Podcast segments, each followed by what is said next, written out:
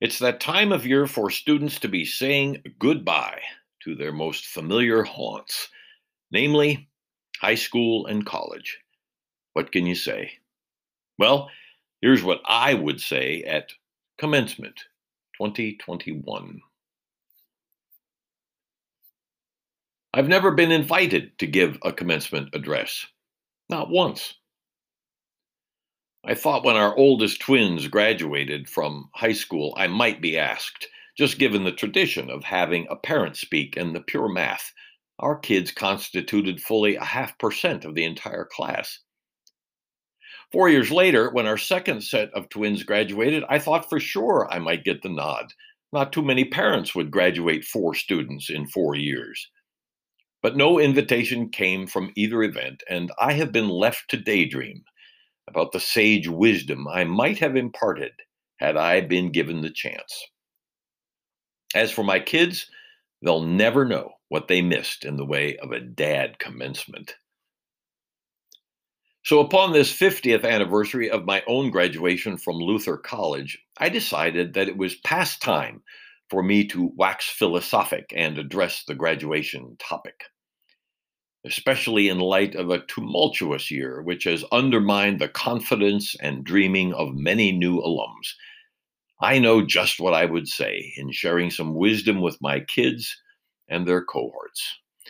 It would sound like this.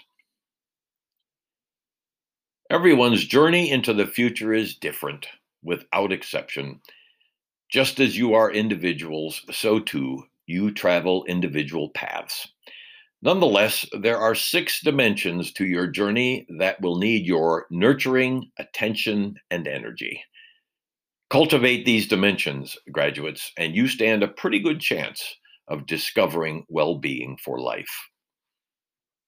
Number 1, be intellectual. It's not some elite activity reserved for academics. The intellectual dimension is the degree to which you will continue engaging your mind in creativity, expanding your knowledge, and improving your skills. You've just completed a major component of your intellectual life, but that doesn't mean you're done. Curiosity and the search for understanding doesn't end upon your graduation, it begins. The content of your life, your fulfillment, comes with the never-ending search to know yourself and each other and our world. If you are feeling right now as though you know pretty much all you will need to know in your life, you've got a lot to learn. Use your education as a blueprint for knowing how to know more. There will never be enough time in your life to learn all the things you will want to learn. Don't wait. Pick up tomorrow where you left off today. It's so cool. I wish I was done with this talk so that I could be off exploring something. Number 2, be social. The social dimension of well-being has little to do with parties and getting around town. It's the focus on being part of a community, contributing to the welfare of others beyond ourselves, emphasizing our interdependence with one another and the nature in which we live.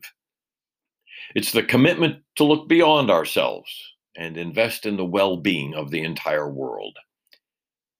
For ultimately, you will never attain the maximum well-being of your life as long as others are languishing in theirs. I suppose there is some irony in caring for others in order to care for yourself, but believe in it. Sometimes you'll need to look outward before you can look inward. Number 3, be emotional. It's not easy, this one. I'm not advocating tears and histrionics, but rather an awareness and acceptance of the way you feel. The emotional dimension in your life will reflect the manner in which you embrace, express, and deal with all of your feelings. Become an expert in this. Being emotional first requires that you be honest with yourself and the others in your lives. Come to know the magic of conflict, your unbounded ability to be kind without yielding your truth, the release in being able to share what you feel and know, the energy of joy. Learn to receive love and practice sharing it. Number 4, be spiritual.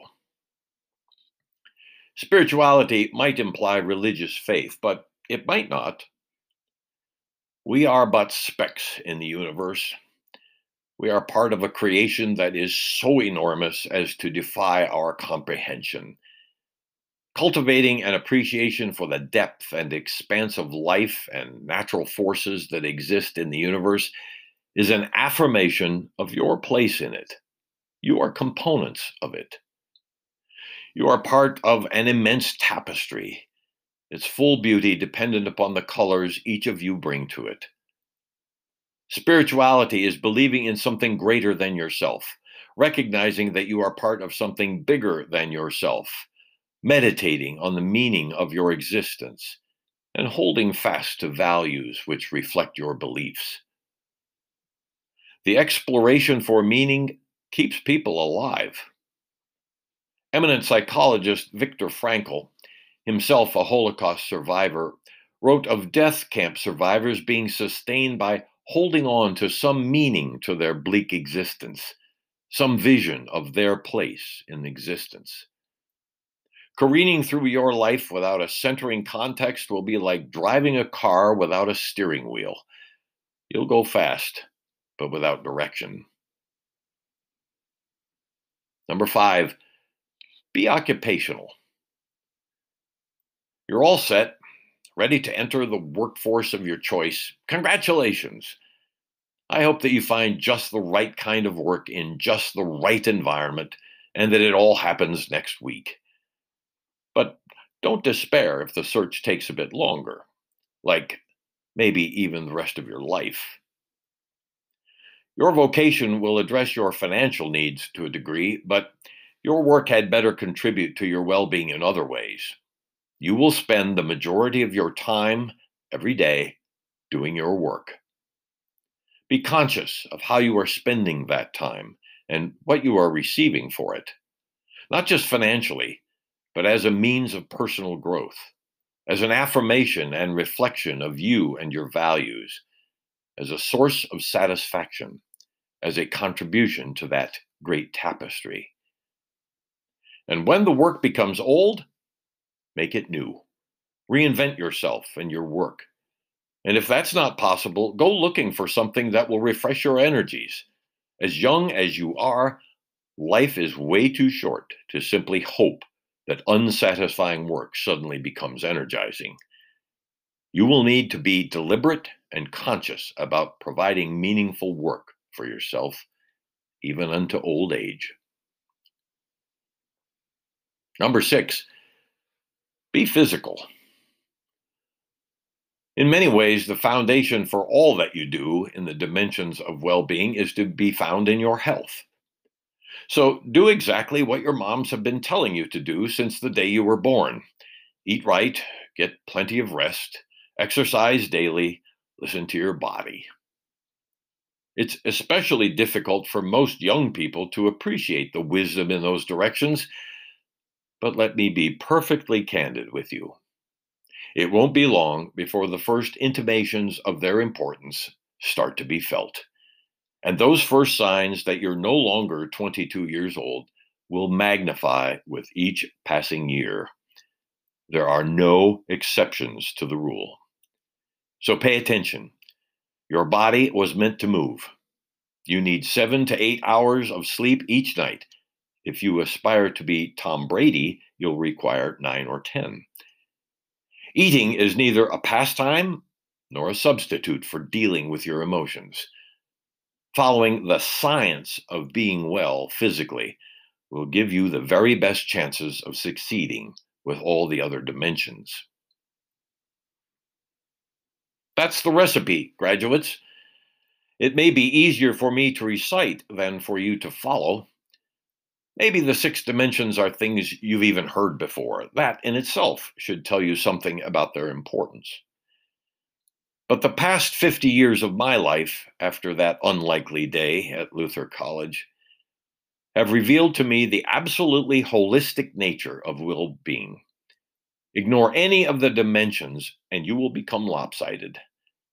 Maybe the symptoms won't show up immediately, but they'll arrive. And then the struggle for balance and wellness becomes more demanding. I pray for your discovery of faith. I hope for your success. I dream of the amazing things you will do in community with each other. I wish you great love. For all these gifts will help to make you well, and that is a gift to me.